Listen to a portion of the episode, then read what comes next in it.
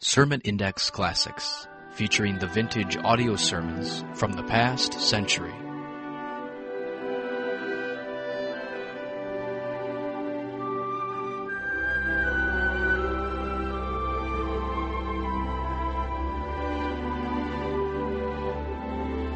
Welcome again to Sermon Index and today's program featuring some of the best sermons preached in the last century. This program is provided by the Ministry of Sermon Index. For more messages, log on to our website, www.sermonindex.com. Now, here's today's program.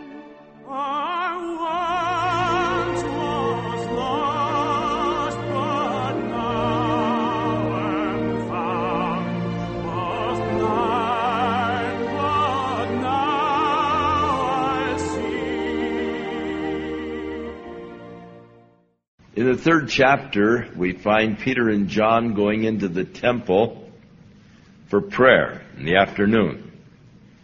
There was a man about 40 years old who had never walked, who was daily brought to the gate that is called the Beautiful Gate. And there he sought alms from the people entering into worship. As Peter and John passed by, he asked for alms and Peter said, look at us. He said, we don't have any silver or gold, but what we have we'll give to you. In the name of Jesus Christ of Nazareth, rise and walk. Peter took the man by the right hand, lifted him to his feet, and immediately he received strength. He began to walk. He entered into the temple with them, walking, leaping, praising God. And the people, when they saw him, were amazed. They said, Isn't that the man who has been lame, who for so many years has been begging there at the gate? They said, It sure looks like him. They said, How is it that he can walk? And as he was holding Peter and John, the people suddenly related the miracle somehow to Peter and John, and they began to look at them with awe, almost worshipful awe. And Peter said, Ye men of Galilee, why marvel ye at this? Or ye men of Israel, why marvel ye at this? Or why do you look on us as though we, by our own righteousness or good works, have done this good deed to this man? Be it known unto you that the God and the Father of the God of Abraham, Isaac, and Jacob has honored his son. And it is through the faith in him and the faith of him that this man stands here before you whole. Peter then began to preach to them concerning Jesus Christ. That though they had rejected him and demanded his death even when Pilate was wanting to let him go.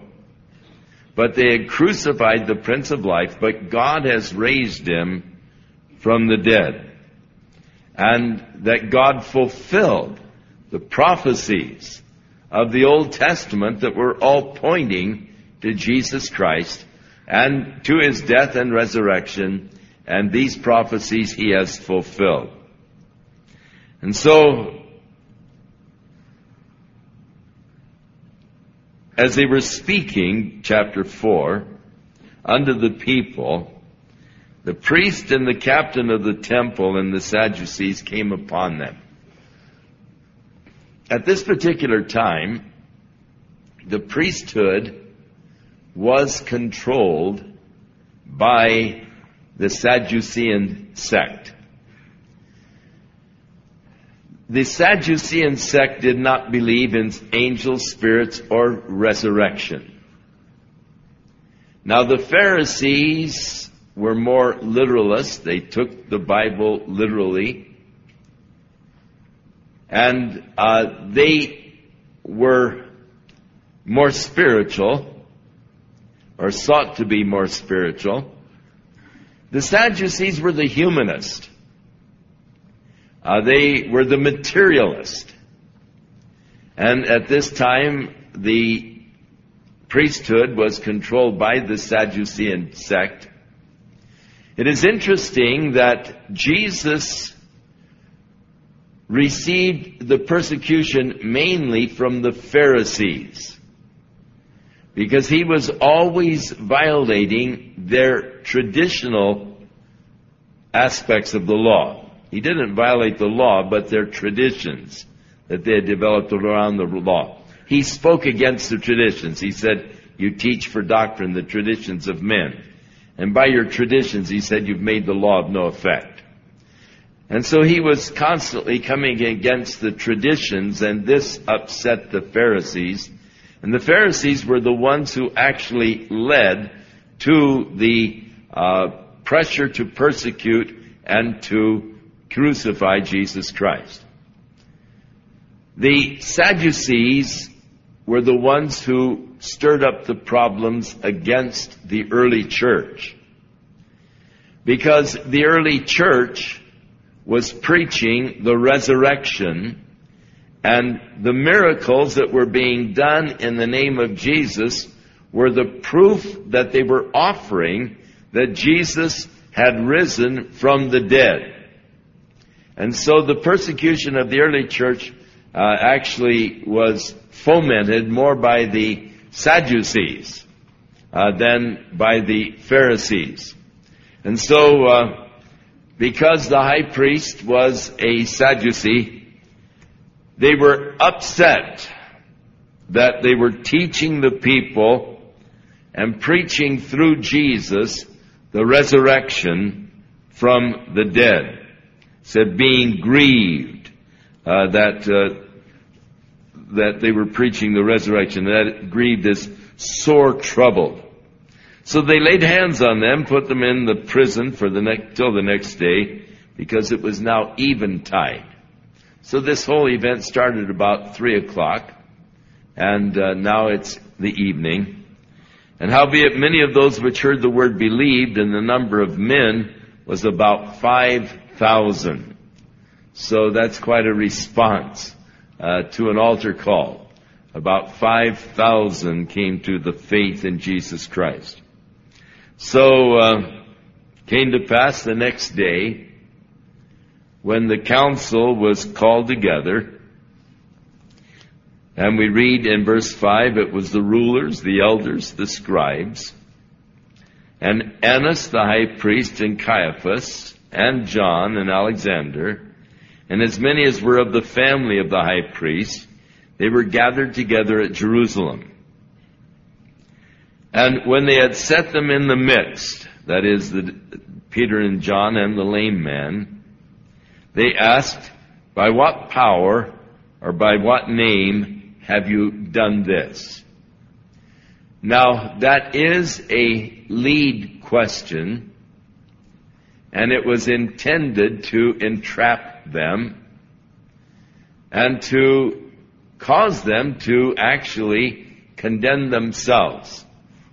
Under the law, back in Deuteronomy, if there's a prophet that comes and he does a wonder or a sign and all of the people are marveling at it, if he should lead you to worship some other God, he is a false prophet and he has been put to death. And so their question is intended to sort of trap them when they said, By what name, by what power did you do this? And their whole intention was to have them confess, Well, we did this in the name of Jesus. And so Peter is very careful in his answer, and he declares, if you want to know how it is that this man is walking, be it known unto you and to all of the people of Israel that it is by the name of Jesus Christ of Nazareth, whom you crucified, whom God raised from the dead. So he's not teaching them to worship another God. It was God who raised him from the dead. And even by him does this man stand here before you whole. Now, we've been looking in the third chapter at the characteristics of the men that God used. Knowing that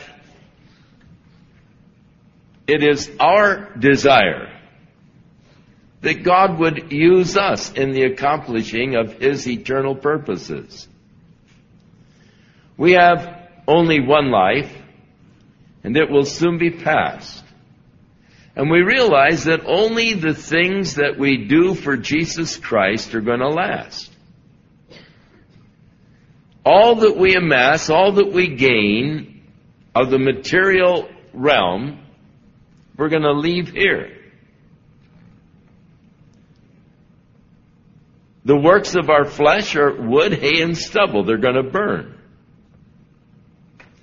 The only lasting thing, the only eternal things are those things that are done for the Lord.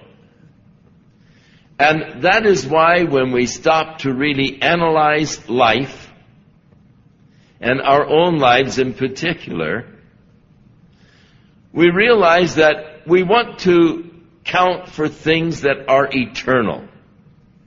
And thus it is our desire that God would use us in the accomplishing of His eternal purposes here on earth. That we might lay up for ourselves treasures in heaven. And so, if I am going to submit my life to be an instrument in God's hands that He might use me in the accomplishing of His will, I want to go all the way. I want to live full on. I want the Lord to accomplish the ultimate intention and purpose for my life in and through me. Not just a half-hearted kind of a effort, but I want a total effort for the Lord.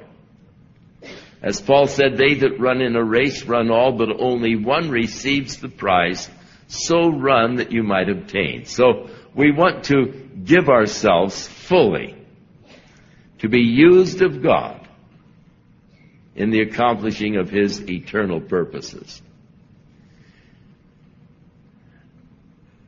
There is only one period in church history where the church actually reached its generation with the message of the gospel and that was the early church. Paul, writing to the Colossians some 30 years after the birth of the church, said, The word of the gospel as it is come to you as it is in all of the world. Paul was claiming that after 30 years of the church's history, it had reached the whole world with the message of Jesus Christ. That's an effective church. With all of our advantages of modern media, communication, we haven't been able to reach even a half of the world with the message of Jesus Christ. They were an effective church. Never again in church history has there been such an effective church as that first church. So what is it that made them effective? And so as we look at the book of Acts as a model for the church, and as we come to the third chapter and we look at these men that God is using mightily, what are their characteristics that we might emulate them and thus perhaps be used also effectively by God in reaching our generation. And so we see that they were first of all in chapter 3 men of prayer. Then we noted that they were men of faith. Then we noted that they were men who did not seek glory for themselves. But when the people were ready to worship them and uh, to glorify them, they turned them immediately to Jesus, the attention away from them and onto Jesus. Then we discovered that they were men of the Word. They were men who had a good grasp and understanding of God's Word. These are the things that if you want God to use you, uh, these are things that are necessary to be an instrument through which God can accomplish His purposes. People of prayer, people of faith, people who have come to the cross and have reckoned the old man to be dead, not looking for glory for themselves, and people who have a good grasp and working knowledge of the Word of God. But then there is one more characteristic and perhaps the most important of all. And we find it here in the fourth chapter where when Peter is standing with the lame man and John before the council, and he has been asked this lead question, how have you done this? Peter, it said, filled with the Holy Spirit. Those qualifying words, filled with the Holy Spirit. The place where Peter was standing was in the council of the Jews. This was sort of their supreme religious court. There was no higher religious court than this council before which Peter was standing.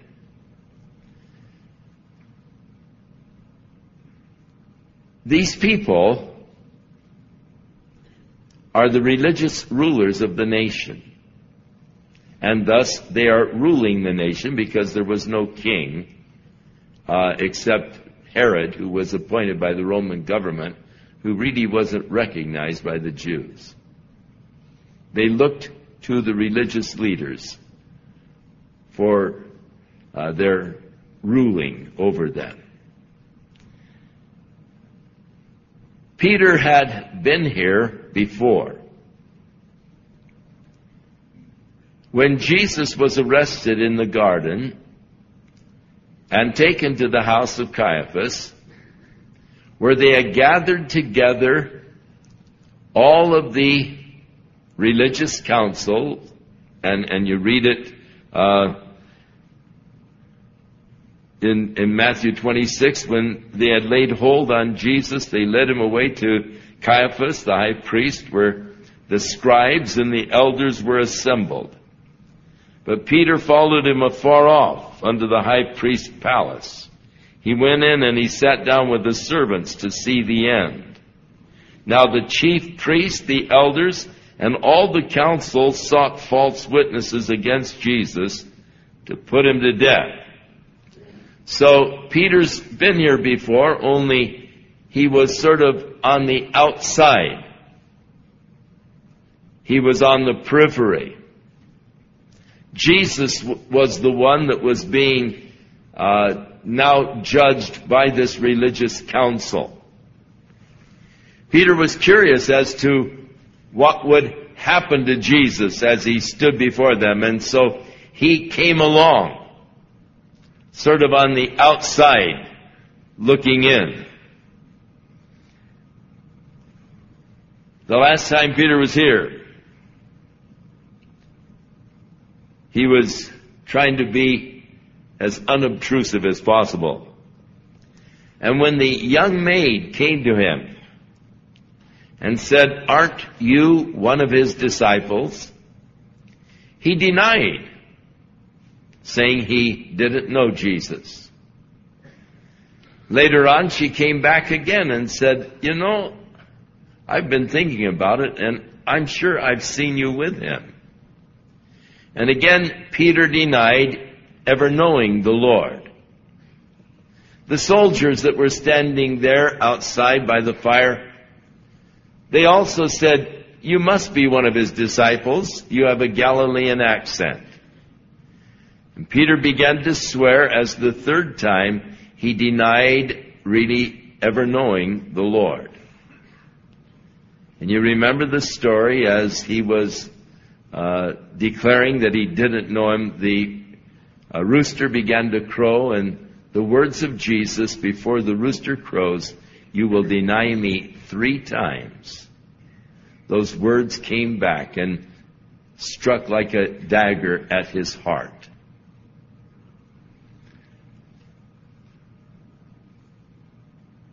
Peter discovered what Jesus had said to him earlier that evening in the garden when he said, Your spirit is willing, but your flesh is weak. And so we see here a demonstration of the weakness of Peter's flesh. In the face of just a little girl who kept the door, he denied his Lord. The weakness of the flesh. You see, this council was a powerful council. And Peter was so cowed by the council that even standing outside, he was too timid to acknowledge that he was a disciple of Jesus Christ. Now Peter is not standing outside but he is standing in the midst of the council. And he is the one who is on trial. He's not standing by the fire, he's standing in the fire. He is not now denying his Lord before the little maid, but he is boldly proclaiming his Lord to these religious leaders. And the fact that there is no salvation outside of Jesus Christ. What a radical difference. How can you possibly explain such a radical difference? They're denying that he ever knew Jesus, denying that he was a disciple, because some little girl is sort of taunting him. Now standing before the council on trial, boldly, boldly proclaiming the truth of Jesus, accusing them, the council, of making a tremendous mistake in their crucifying Jesus Christ quoting to them their own scriptures. And we do note down at the bottom of uh, the story there, when they saw the boldness of Peter, they marveled.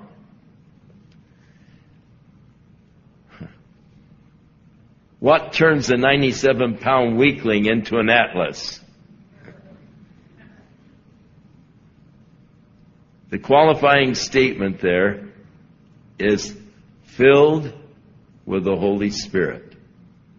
Notice, and Peter filled with the Holy Spirit. That's the big difference. That is the big difference in anyone's life. The difference between the strength of our own flesh and the strength of the Spirit of God. The power of our own ability and the power of God. This is the power that Jesus was talking about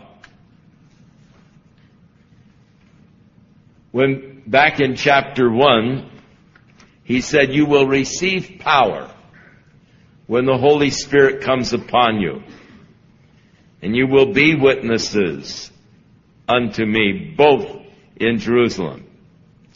Earlier, Jesus had said to his disciples, back in the Gospels, Luke chapter 12, and when they bring you unto the synagogues, and unto the magistrates and the powers, take no thought how or what thing you're going to answer or what you're going to say. For the Holy Spirit will teach you in the same hour what you ought to say. And so we see now Peter empowered by the Holy Spirit. We see Peter now anointed by the Holy Spirit, boldly speaking the words that the Spirit is giving to him to this religious council. And so we see the necessity of the power of the Holy Spirit in any endeavor that we might attempt for Jesus Christ. Jesus said, apart from me, you can do nothing. One of the most frustrating and difficult things in all the world is to attempt to do the work of the Lord in the energy and the ability of the flesh. You will discover what frustration is all about. When you endeavor to do the work of the Spirit with the ability or the energy of the flesh.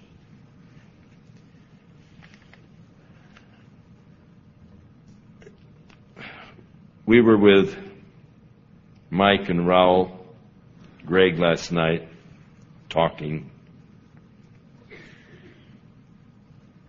about the ministry. There were some musicians there too, and they were talking about writing and composing songs. And they were saying that some of the best songs that they wrote, the most popular songs that they wrote, they wrote in an hour's time. It just seemed like it just flowed. Some of the songs that they composed, they, they said took them weeks. They labored over it. But there are those times when there's just that anointing and, and it just seems to flow. And within an hour, they, they have a, a beautiful uh, song, worship song. I said, well, that's an awful lot like preaching. Sometimes it just flows. And there are other times it's a labor. And those times when it's a labor, you'd be better off just to close the book and say, well, let's pray or let's do something else tonight. But how wonderful it is when there is that anointing and power of the Holy Spirit. And how we learn to rely and depend upon it, knowing that in us, that is in our flesh, there dwells no good thing.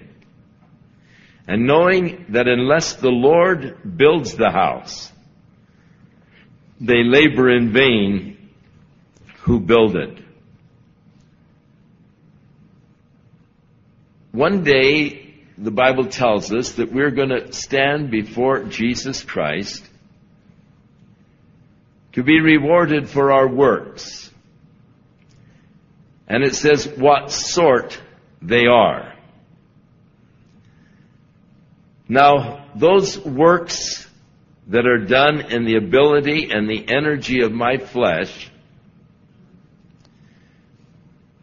will never survive the fire by which our works will be judged. The Bible says that all of our works will be judged by fire. Many of them will be consumed. Those that remain after the fire will be rewarded for. Those works that were done in the flesh by the energy of the flesh, with the abilities of the flesh, will never survive the fiery trial that will try our works. Because God does not recognize, nor is He interested in the works of our flesh.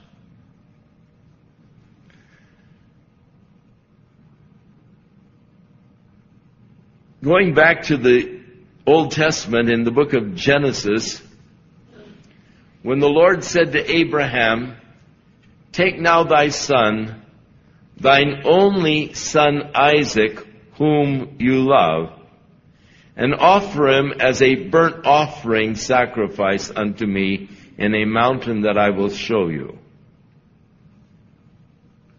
Wait a minute, God, aren't you overlooking something? Isaac is the second son of Abraham. Abraham has another son, Ishmael. What do you mean, thine only son, Isaac? What it means is that Isaac, being a product of the flesh, was not recognized by God. Even as those works that you produce by the flesh are not recognized by God. Ishmael, product of the flesh, not recognized. Isaac, the son of promise, the spiritual son, the miraculous son. He's the one that God recognized. That which came by the power of the Spirit was recognized of God. So with our works. Those that are wrought by the Spirit of God working through us, God recognizes, God acknowledges, and God will reward us for those. Yet those works, and many times they are great. Many times they are wonderful. As Jesus was addressing the church of Ephesus in Revelation chapter 2, I know thy works and thy labor and uh, again he repeated, I know thy works, and the latter to be greater than the first. It was a working church. It was a church that was well organized. A lot of committees. Active church. But Jesus said, I have this against you you've left your first love, and the fruit of the Spirit is love. So there was an absence of the Spirit. And Jesus threatened that unless they would go back and do their first works over, that is, those works that were wrought by the Spirit, not only would there be a lack of the Spirit, he would actually depart and put the candlestick away he would remove the candlestick out of its place. That is, his presence would go. There are a lot of churches today that have all kinds of wonderful works, wonderful social programs. Uh, but there is that lack of the Spirit. And thus you have the works of the flesh. And so often in these kind of situations, you are doing out of pressure what you often resent. But you're doing it because you don't like to be bugged. And if you don't do it, the committee chairman's going to call you and going to ask why it isn't done. And, and so you find yourself doing it, but not with a willing heart, not with a willing spirit, but in resentment. And how could you ever expect God to recognize works that you feel pressured and forced to do and griping about doing and resenting doing them, only doing them because you're under a certain amount of pressure to do them?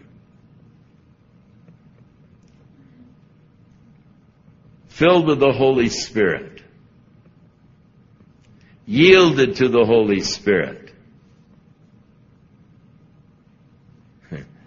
It's not works. It's just beautiful fruit. Because of the relationship with the Spirit of God, there's the fruit that is now being produced from your life. Works motivated by anything other than God's love through the Spirit will profit you nothing. Paul said, though I bestow all of my goods to feed the poor, and though I would sacrifice and give my body to be burned, if I don't have love, it really profits me nothing.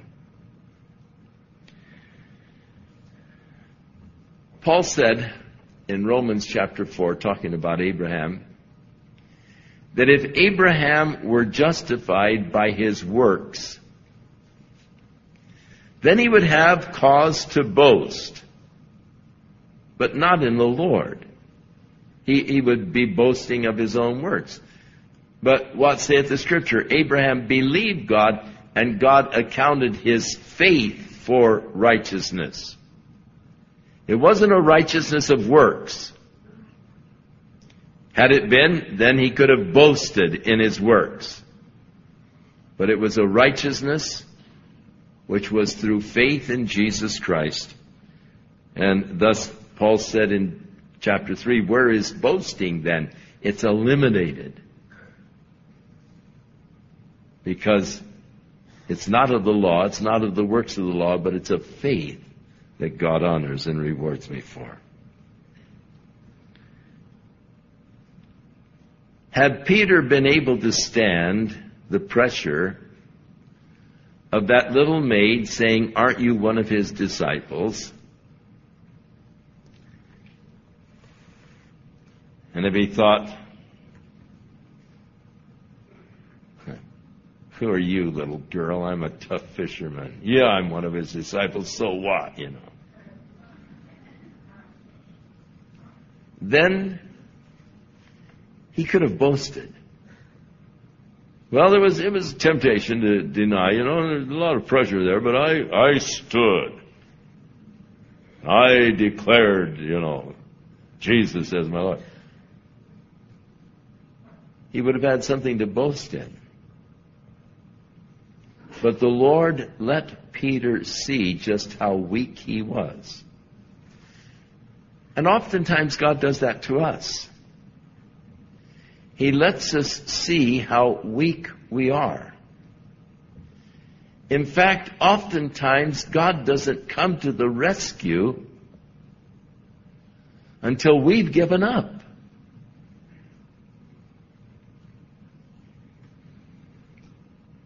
One period of my life, I was a lifeguard. And we learned that when you approach a person who is drowning, you have to be very careful. Because they are in a panic and they, they get a hold on you. They can immobilize you and both of you can drown. So a lot of times if a person is really flailing and all, you just sort of wait and you talk to them before you approach them. And you get them to settle down. And there are times when you have to just let them almost drown before you can rescue them. They've got to quit flailing. They've got to quit fighting. They've got to yield if you're going to be able to save them. and so often, as long as we're trying, as long as we're flailing, God just stands by and lets us flail.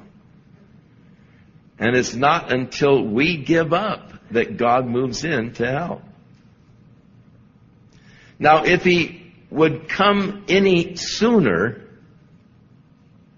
our tendency is to say, well, I knew I could do it all the while, you know, all I had to do is just make up my mind and once I can make up my mind, I can do anything, you know, and, and, and we'd be wanting to take some credit for it.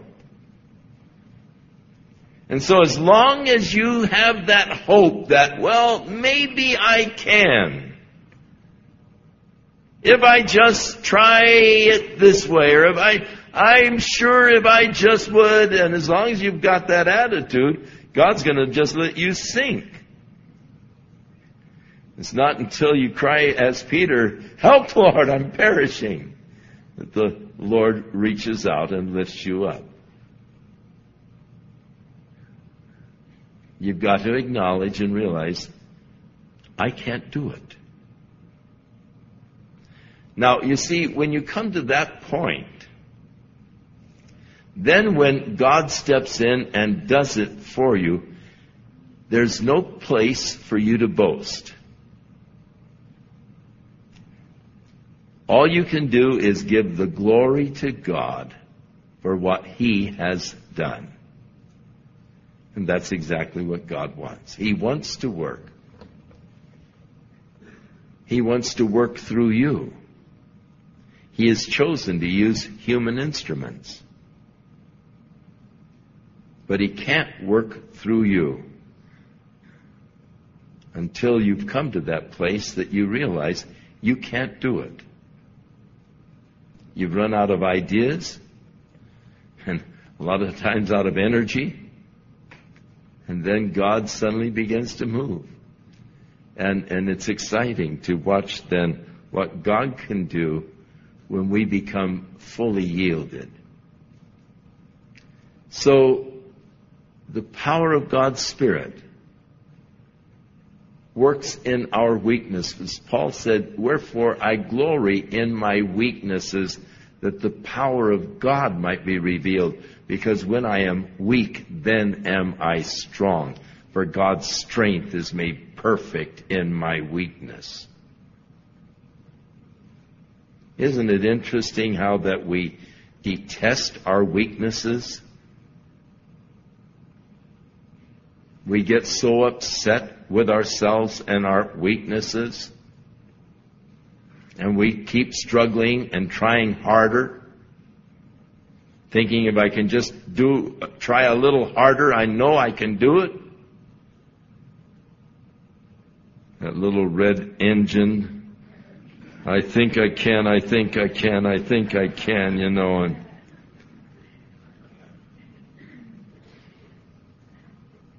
never get you over the hill, believe me. Peter in his own strength failed. But now it's Peter filled with the Holy Spirit. Big difference. In the early church, we see the place of the Holy Spirit. It says they were filled with the Holy Spirit. Then we read they were led by the Holy Spirit. Acts 8:28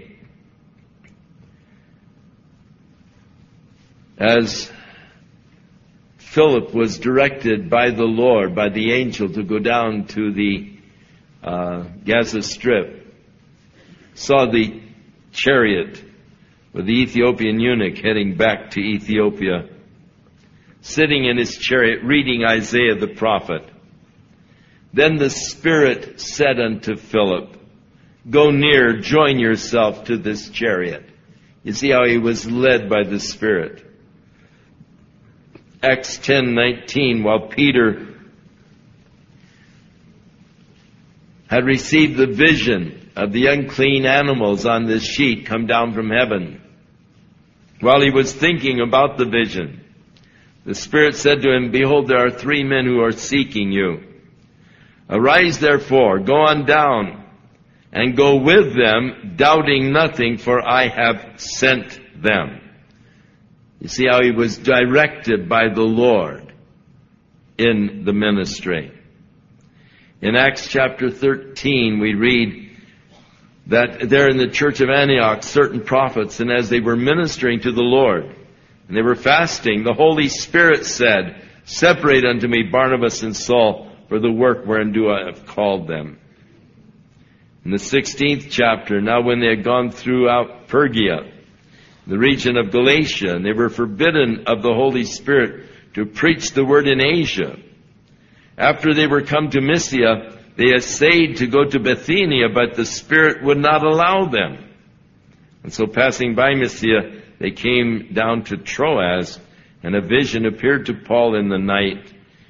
And there stood a man of Macedonia and prayed him, saying, Come over to Macedonia and help us.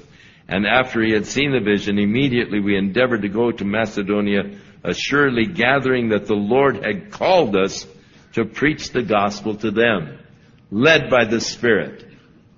God's called us. And then, as we've been talking about it, they were empowered by the Spirit. The question, by what power did you make this lame man to walk? We read in the end of this chapter, verse 33, with great power gave the apostles witness of the resurrection of the Lord Jesus, and great grace was upon them all. Reading of Stephen in Acts chapter 6, Stephen, full of faith and power, did great wonders and miracles among the people. When I'm filled with the Spirit, when I'm led by the Spirit, then God can use me in effective Christian service. And so these are the characteristics. And they're important, each one of them.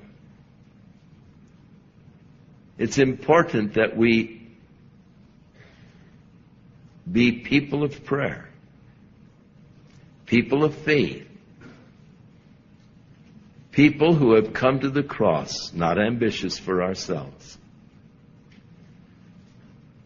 People who have a good working knowledge of the Word and people who are filled with the Holy Spirit. And God can use you. God wants to use you. And your life can be an instrument in God's hands. And let me say,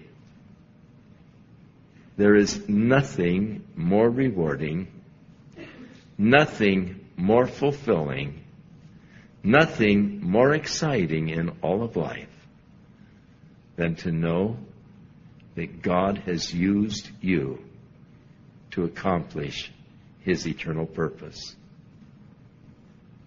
There's a satisfaction that comes from that experience that you cannot describe. You have to experience it. Let's pray. Father, we're so grateful that you have chosen to use humans to accomplish your purpose. And Lord, we want to be used of you. We want to serve you, Lord. We want to be effective in our service and in our ministries. And so, Lord, we pray that you'll deal with us in whatever area that we are lacking. We ask, Lord, that you would deal with that area. There are some here tonight, Lord, who desperately need to have the power of the Holy Spirit. They recognize the weakness of their flesh. They've been struggling and they realize that they are no match for the flesh. They've been defeated. And how they need, Lord, to know the power of your Spirit within their lives helping them, Lord, to be transformed, even as Peter. From their timidity into boldness. And so, Father, we pray that they might just open their hearts now and receive of the fullness of your Spirit, enabling them, Lord, to be effective in their ministry for you. In Jesus' name, amen. Shall we stand? For you who would like to be filled with the Holy Spirit as soon as we're dismissed, there will be a time of ministry over in the fellowship hall that you might receive the power of God's Spirit in your life. And it may be that that's the one thing that's lacking from your being really effective for the Lord. And so we would encourage you to go over there and just wait upon the Lord and be ministered to uh, for the empowering by the Holy Spirit. If you're here tonight and in need of prayer, the pastors are down here at the front to pray for you. So we encourage you again as soon as we're dismissed, come on forward. They're here to minister to you and to pray for you. Pray one for another, bear one another's burdens, the Bible says, and so fulfill the law of Christ. So they're here to bear your burden with you and to pray with you and for you. So feel free. As soon as we're dismissed, come on down. Be ministered to. I will serve you because I love you. You have given life to me. I was nothing until you found me. You have given life to me. Heartaches, broken people, Ruined lives are why you died on Calvary. Your touch is what I long for. You have given life to me. Our prayer is that you have been blessed and encouraged by this sermon. To download full sermons, go to our website, www.sermonindex.com. You can contact us through the website and please share a testimony of how this sermon has ministered to you.